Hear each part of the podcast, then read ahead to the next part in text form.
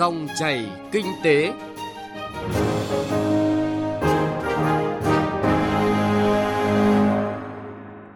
Các biên tập viên Thành Trung và Hà Nho xin kính chào quý vị và các bạn. Chúng ta lại gặp nhau trong dòng chảy kinh tế trên kênh thời sự VOV1 của Đài Tiếng nói Việt Nam. Chương trình hôm nay thứ hai ngày 7 tháng 6 năm 2021 có những nội dung chính sau đây.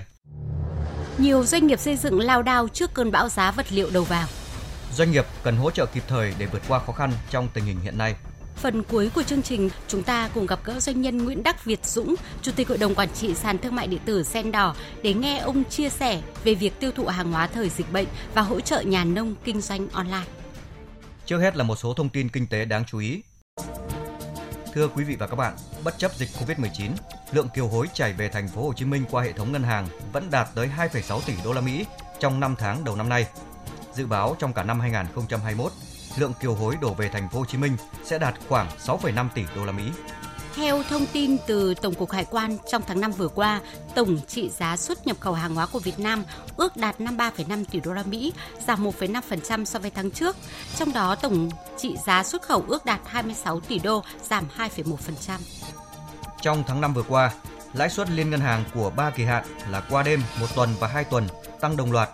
và vượt ngưỡng 1% trong khoảng 1,24 đến 1,41%. Mức lãi suất hiện tại đã cao hơn mức trung bình của năm 2020. Tuy nhiên, mặt bằng hiện tại vẫn đang thấp hơn hẳn so với trước khi có dịch Covid-19. Bộ Công Thương vừa có công văn gửi các bộ ngành và ngân hàng nhà nước Việt Nam về hỗ trợ hoạt động xuất khẩu hàng hóa. Bộ Công Thương cũng đề nghị Bộ Tài chính ưu tiên kinh phí cho công tác phòng chống dịch COVID-19 đối với các tỉnh biên giới có cửa khẩu với Trung Quốc, đồng thời tổ chức phân luồng, thông quan đối với từng mặt hàng, nhóm hàng đối với từng cửa khẩu thực hiện luồng xanh, luồng ưu tiên đối với nhóm hàng nông sản khi đến thời điểm thu hoạch chính vụ. Hàng chục ngân hàng đang tăng cường phát hành trái phiếu để thu hút vốn trung hạn và dài hạn, đã làm thay đổi trật tự huy động vốn trên thị trường trái phiếu doanh nghiệp quý 2 này. Bản tin thị trường của Hiệp hội Thị trường Trái phiếu Việt Nam cho biết, từ đầu tháng 4 đến hết ngày 4 tháng 5, tổng giá trị phát hành trái phiếu của nhóm doanh nghiệp bất động sản đạt hơn 10.940 tỷ đồng. Trong khi đó, nhóm ngân hàng với tổng giá trị phát hành là 15.189 tỷ đồng đã vươn lên chiếm vị trí đứng đầu trong thị trường này.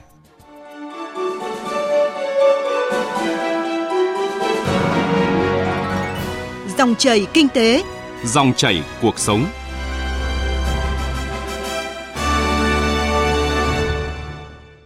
Thưa quý vị và các bạn, thời gian gần đây, giá nhiều loại vật liệu tăng đột biến đã làm cho các doanh nghiệp xây dựng ở tỉnh Tiền Giang lâm vào cảnh hết sức khó khăn. Nhiều dự án công trình xây dựng dù phải thua lỗ nặng, nhưng các doanh nghiệp phải gồng mình trước cơn bão giá. Công tác triển khai đấu thầu các dự án xây dựng từ ngân sách nhà nước cũng gặp trở ngại do nhà thầu lo cơn sốt giá vật liệu xây dựng chưa hạ nhiệt.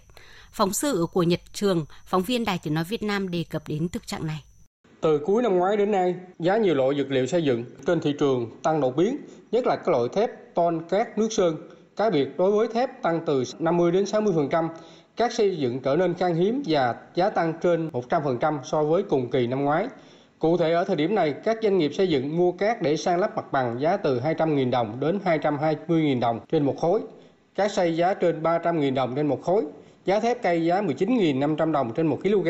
Thép công nghiệp tức là thép tấm giá 26.500 đồng trên 1 kg, tăng 7.000 đồng trên 1 kg so với thời điểm đầu năm nay. Điều đáng nói là đơn giá các loại vật liệu xây dựng của tỉnh công bố hàng tháng đều ở mức thấp hơn giá thị trường. Bên cạnh đó, giá nhân công cũng tăng cao. Thợ lành nghề giá từ 350.000 đồng đến 400.000 đồng trên một ngày, tăng hơn 20% so với cùng kỳ năm ngoái và cao hơn mức giá Ủy ban nhân tỉnh Tiền Giang ban hành trên 100.000 đồng trên một người. Giá vật liệu, giá nhân công tăng làm cho các doanh nghiệp thi công các công trình gặp hết sức khó khăn, thậm chí thua lỗ. Ông Nguyễn Nhân Quang, giám đốc công ty trách nhiệm hữu hạn xây dựng thương mại Vinh Quang tại thị xã Gò Công cho biết, có 4 công trình xây dựng của doanh nghiệp này bị thua lỗ gần 7 tỷ đồng do bão giá thép tăng với cát tăng khó khăn lỗ nhiều. Ví dụ công trình khoảng chừng 10 tỷ lỗ tầm khoảng là tỷ tới tỷ rưỡi. Anh làm ít thì lỗ năm bảy tỷ đó. Đâu có làm cách nào đâu bây giờ thì hội doanh nghiệp làm văn bản gửi ủy ban tỉnh rồi. Giờ là đợi chờ ủy ban tỉnh đề xuất ra ngoài trung ương mà trung ương nó thống nhất rồi đầu là về đây là phải tăng giá giá được. Cái giá mà khi mà mình đã đấu thầu lúc trước á là giờ là, là, là thương thảo lại. Giá mới thị trường thì mình đấu thầu được cái gói mà lúc trước á hồi nào mà năm ba tháng trước mình đấu thầu là mình lỗ hết.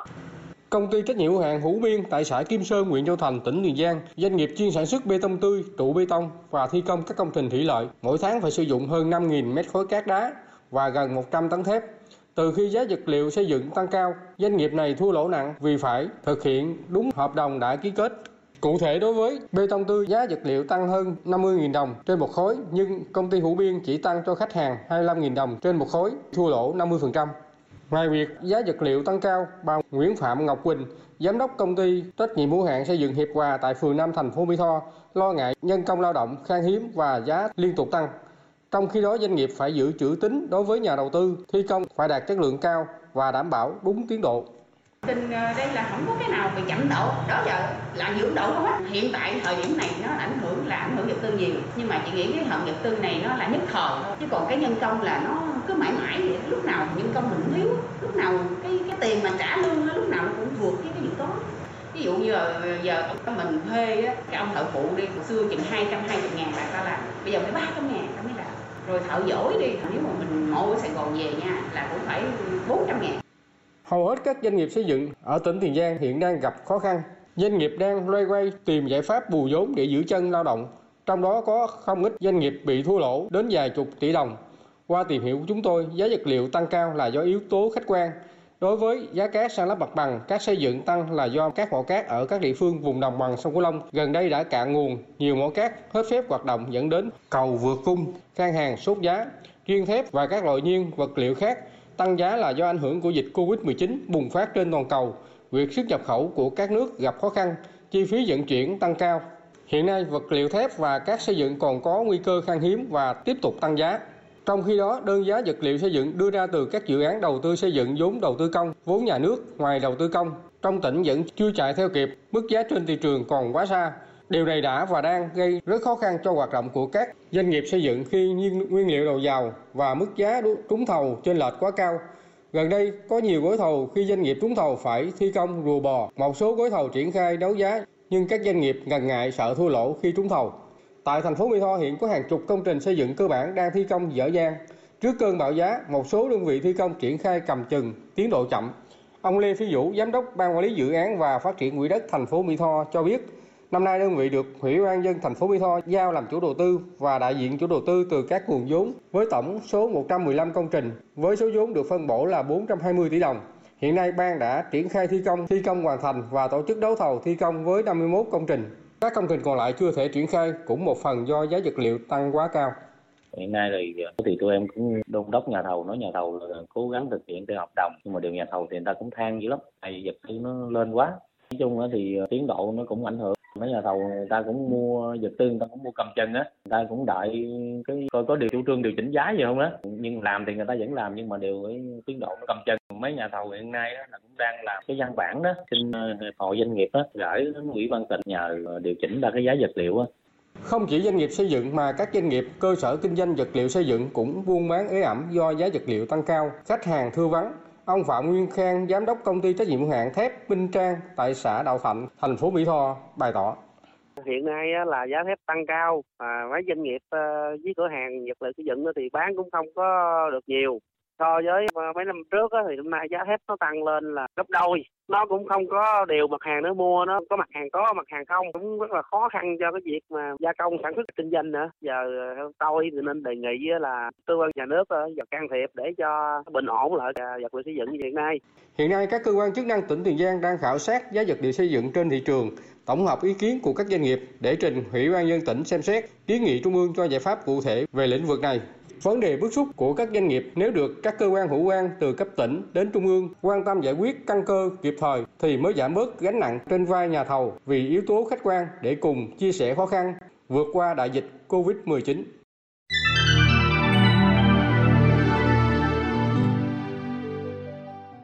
Thưa quý vị, thưa các bạn,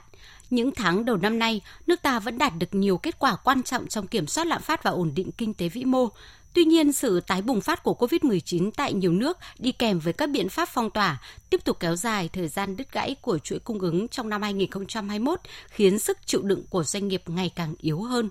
Những chính sách hỗ trợ của chính phủ và các hiệp hội ngành nghề là rất quan trọng để doanh nghiệp vượt qua khó khăn trong giai đoạn này, ghi nhận của phóng viên Đài Tiếng Nói Việt Nam. Do ảnh hưởng từ thị trường xuất khẩu, nhiều doanh nghiệp phải đối mặt với tình trạng bị cắt giảm đơn hàng. Một số nước tạm ngừng không cho phép nhập khẩu hàng hóa đối tác nước ngoài ngưng giao dịch, doanh nghiệp không liên lạc được với khách hàng vân vân. Điều này đã gây ra những khó khăn cho doanh nghiệp trong nước khi đăng ký tờ khai hải quan và thay đổi tờ khai, tốn thời gian, chi phí gửi hàng hóa trong các kho hàng để chờ xuất khẩu, thậm chí là bị hủy đơn hàng. Để giảm bớt khó khăn cho hoạt động sản xuất kinh doanh, các doanh nghiệp đề xuất và mong muốn chính phủ ưu tiên hỗ trợ vào việc giảm thuế, chậm nộp thuế và bảo hiểm xã hội, hỗ trợ vay vốn ưu đãi, giảm lãi suất đối với các khoản vay. Ông Nguyễn Tiến Hải, Phó Giám đốc Kinh doanh, Công ty Cổ phần Kim khí Thăng Long cho biết, mặc dù bị ảnh hưởng nặng nề bởi dịch COVID-19, nhưng để doanh nghiệp được tiếp cận với gói hỗ trợ của chính phủ là rất khó khăn. Cái hỗ trợ ờ, cần thiết nhất của doanh nghiệp bây giờ là những cái khoản vay và những cái khấu trừ thuế và thị trường thì cũng mong là chính phủ cũng như thành phố là quan tâm ờ, ba cái nguồn lực chủ yếu đấy cho doanh nghiệp. Mặc dù trong khoảng một năm qua, nhiều chính sách nhằm hỗ trợ doanh nghiệp đã được chính phủ ban hành kịp thời cứu sống nhiều doanh nghiệp, song vẫn còn nhiều chính sách vẫn chỉ nằm trên giấy mà chưa thể thực hiện do thiếu tính thực tế hoặc điều kiện đáp ứng quá chặt chẽ. Theo ông Thân Đức Việt, Tổng Giám đốc Tổng Công ty Cổ phần May 10, điều mà doanh nghiệp cần nhất hiện nay là được hỗ trợ về tài chính. Phục hồi sau khủng hoảng thì không thể là ngày 1, ngày 2 và năm 1, năm 2 được và có thể là cái ảnh hưởng của đại dịch nó sẽ tiếp tục kéo dài đến năm 2022 hoặc thậm chí là năm 2023. Chính vì vậy cho nên là cái việc giãn hoãn đóng thuế là sẽ giúp cho doanh nghiệp có thêm cái nguồn vốn ờ, để mà ờ, duy trì cái hoạt động sản xuất kinh doanh và hồi phục. Để tháo gỡ khó khăn cho sản xuất kinh doanh, chính phủ yêu cầu các bộ ngành, địa phương đẩy nhanh tiến độ, triển khai có kết quả các giải pháp nhằm tháo gỡ khó khăn, thúc đẩy sản xuất kinh doanh và đảm bảo an sinh xã hội. Trong đó, Nghị định số 52/2021 được ban hành sẽ gia hạn thời hạn nộp thuế giá trị gia tăng, thuế thu nhập doanh nghiệp, thuế thu nhập cá nhân và tiền thuế đất trong năm 2021. Tổng số tiền dự kiến được hoãn, giãn nộp thuế ước tính khoảng 115.000 tỷ đồng. Như vậy, đây là lần thứ ba chính phủ gia hạn tiền thuế và tiền thuê đất để hỗ trợ doanh nghiệp gặp khó khăn do dịch bệnh. Theo chuyên gia kinh tế Cấn Văn Lực, phản ứng của chính phủ trong thời gian qua là rất kịp thời. Tuy nhiên, việc triển khai những chính sách cần được các bộ ngành địa phương phối hợp đồng bộ để doanh nghiệp có thể tiếp cận được một cách nhanh nhất. Và nếu như anh chị để ký cái nghị định năm 2 vừa qua thì nó cũng đã mở rộng một số đối tượng cho một số lĩnh vực. Nhưng thời hạn chủ yếu là vẫn giãn hoãn từ 3 cho đến 6 tháng thôi. Tuy nhiên tôi kiến nghị rằng là chúng ta phải đơn giản hóa thủ tục dứt khoát và cái khâu truyền thông các thứ nó phải công khai minh bạch tốt hơn, đặc biệt những cái hướng dẫn lại cho doanh nghiệp nó phải sát hơn và nó nhanh hơn. Ông Tô Hoài Nam, Phó Chủ tịch kiêm Tổng Thư ký Hiệp hội Doanh nghiệp nhỏ và vừa Việt Nam cho biết. Chúng tôi không có chuyện chúng tôi ngồi chúng tôi tưởng tượng ra là doanh nghiệp sẽ khó cái này, xong rồi khó cái kia mà chúng tôi lại phải căn cứ vào đo đếm từ cái khó khăn thực tế từ phía cộng đồng doanh nghiệp. Trên cơ sở đó chúng tôi mới thiết kế lên các cái hoạt động hỗ trợ cho doanh nghiệp. Đối với doanh nghiệp nhỏ thì chúng tôi lựa chọn các cái hoạt động cần trước, tức là hoạt động duy trì sản xuất kinh doanh trước ờ, theo cái nguyên tắc thị trường tiếp theo đó chúng tôi lựa chọn đến cái cách thức quản lý mới, cái người quản trị doanh nghiệp có thể quản lý cán bộ mình thế nào. Để chúng tôi hướng dẫn ra các cái chương trình đó. Theo các chuyên gia kinh tế, việc cấp bách hiện nay là chính phủ cần tập trung tháo gỡ vướng mắc, đẩy nhanh tiến độ và triển khai hiệu quả các chính sách hỗ trợ. Cùng với đó, cần sớm bổ sung những gói hỗ trợ quy mô đủ lớn và thời gian phù hợp, có thể trong cả năm 2021 thì mới có thể giúp các doanh nghiệp vượt qua giai đoạn khó khăn này. Cà phê doanh nhân.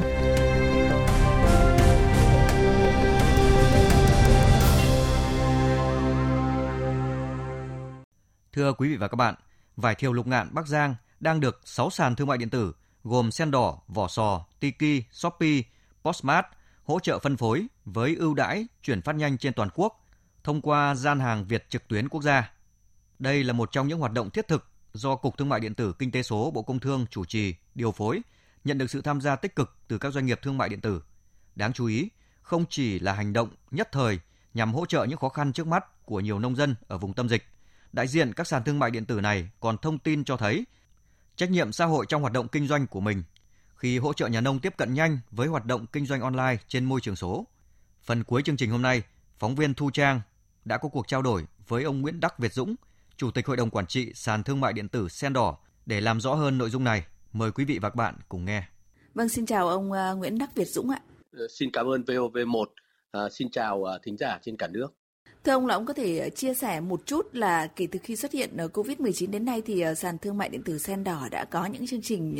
những hoạt động gì để hỗ trợ tiêu thụ nông sản nói riêng và tiêu thụ hàng hóa nói chung, tức là hỗ trợ bà con nông dân và các cái doanh nghiệp mà gặp gặp khó khăn trong tiêu thụ sản phẩm đấy ạ. À, ngay từ đầu năm 2021, à, Sen Đỏ chúng tôi đã xúc tiến tổ chức một cái chương trình gọi là gian hàng Việt để tích cực đưa nông sản của các cái tỉnh thành lên sàn thương mại điện tử. À, cái quan trọng hơn là chúng tôi đã làm việc chặt chẽ với bà con nông dân để tiếp cận với cái công nghệ mới để có thêm cái đầu ra về nông sản cho bà con. Thì đến nay thì chương trình chúng tôi đã đi đến được các cái tỉnh Sơn La, Bến Tre và Hải Dương. Thì chúng tôi uh, mùng 6 tháng 6 này đưa quả vải lục ngạn uh, Bắc Giang đến uh, cho người mua trên cả nước. Vâng thưa ông là cụ thể hơn thì à, thực tế có những khó khăn thách thức nào cho sen đỏ và các cái sàn à, thương mại điện tử trong những cái chương trình phối hợp ừ, tương tự ạ? Thì à, đối với nông sản thì cái thời gian đầu ấy thì thì bà con cũng rất là e ngại, bỡ ngỡ vì thương mại điện tử nó cũng là một rất là mới mẻ với bà con. Nhưng mà qua một số cái đợt xúc tiến thành công ở một hai cái tỉnh thành đầu tiên cộng với lại các cái truyền thông trên báo đài thì hiện nay bà con đã tin tưởng hơn nhiều vào cái kênh uh, mới mẻ này.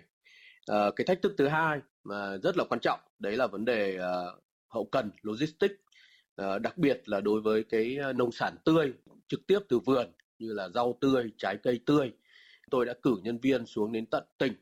làm việc chặt chẽ với bà con nông dân về các cái phương thức đóng gói, uh, kết nối đơn vị vận chuyển và cách thức mà đưa uh, nông sản lên uh, sàn thương mại điện tử uh, Ờ, đảm bảo giữ được cái độ tươi ngon nhất và giá cũng tốt nhất đối với người mua. Cái đợt mở bán này của chúng tôi thì chúng tôi cũng đã học được rất nhiều cái kinh nghiệm hậu cần từ cái đợt ờ, bán vải thiều Thanh Hà vào trong tháng 5. Việc ờ, vận chuyển logistics sẽ có rất nhiều thuận lợi hơn đưa cái quả vải đến Hà Nội, thành phố Hồ Chí Minh và Đà Nẵng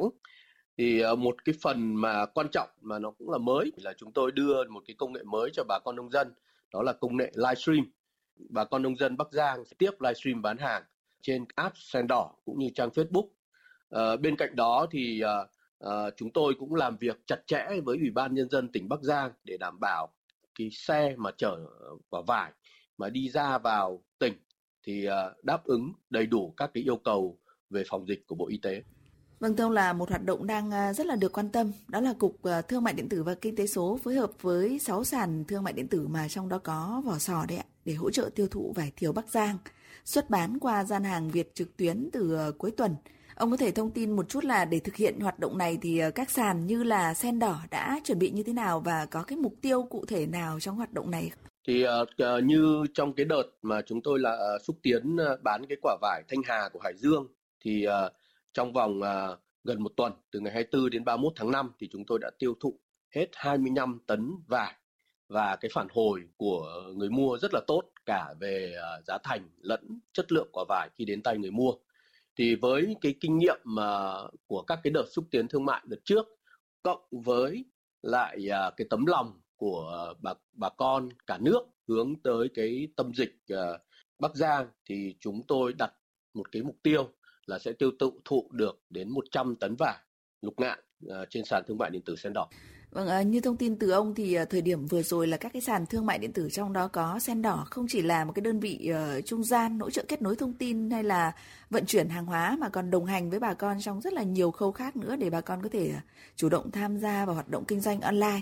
Ngoài ra thì thưa ông là thời gian tới thì ví dụ như là Sen Đỏ có kế hoạch hoạt động như thế nào khác nữa vì cộng đồng nếu như mà Covid-19 vẫn diễn tiến phức tạp ạ? Thì riêng với cái chương trình à, gian hàng Việt và nông nghiệp số thì với cái tinh thần là người Việt Nam dùng đặc sản Việt Nam thì Sen Đỏ chúng tôi sẽ tiếp tục phối hợp chặt chẽ với Cục Thương mại điện tử và Kinh tế số Bộ Công Thương và sẽ chung tay đưa rất nhiều nông sản à, khác ở các tỉnh thành khác trên cả nước. Chúng tôi sẽ tiếp tục đưa đến được người mua trên cả nước. Về lâu dài, chúng tôi cũng coi đây là một cái hoạt động à, thường xuyên, kể cả khi mà Ờ, đại dịch đã đi qua thì tạo nên một cái kênh bán hàng mới cho bà con nông dân. Quý vị và các bạn thân mến, cuộc trao đổi giữa phóng viên Đài Tiếng Nói Việt Nam với ông Nguyễn Đắc Việt Dũng, Chủ tịch Hội đồng Quản trị sàn thương mại điện tử Sen Đỏ vừa rồi cũng đã kết thúc chương trình Dòng chảy Kinh tế hôm nay. Chương trình do biên tập viên Thành Trung và nhóm phóng viên Kinh tế thực hiện. Cảm ơn quý vị và các bạn đã quan tâm theo dõi.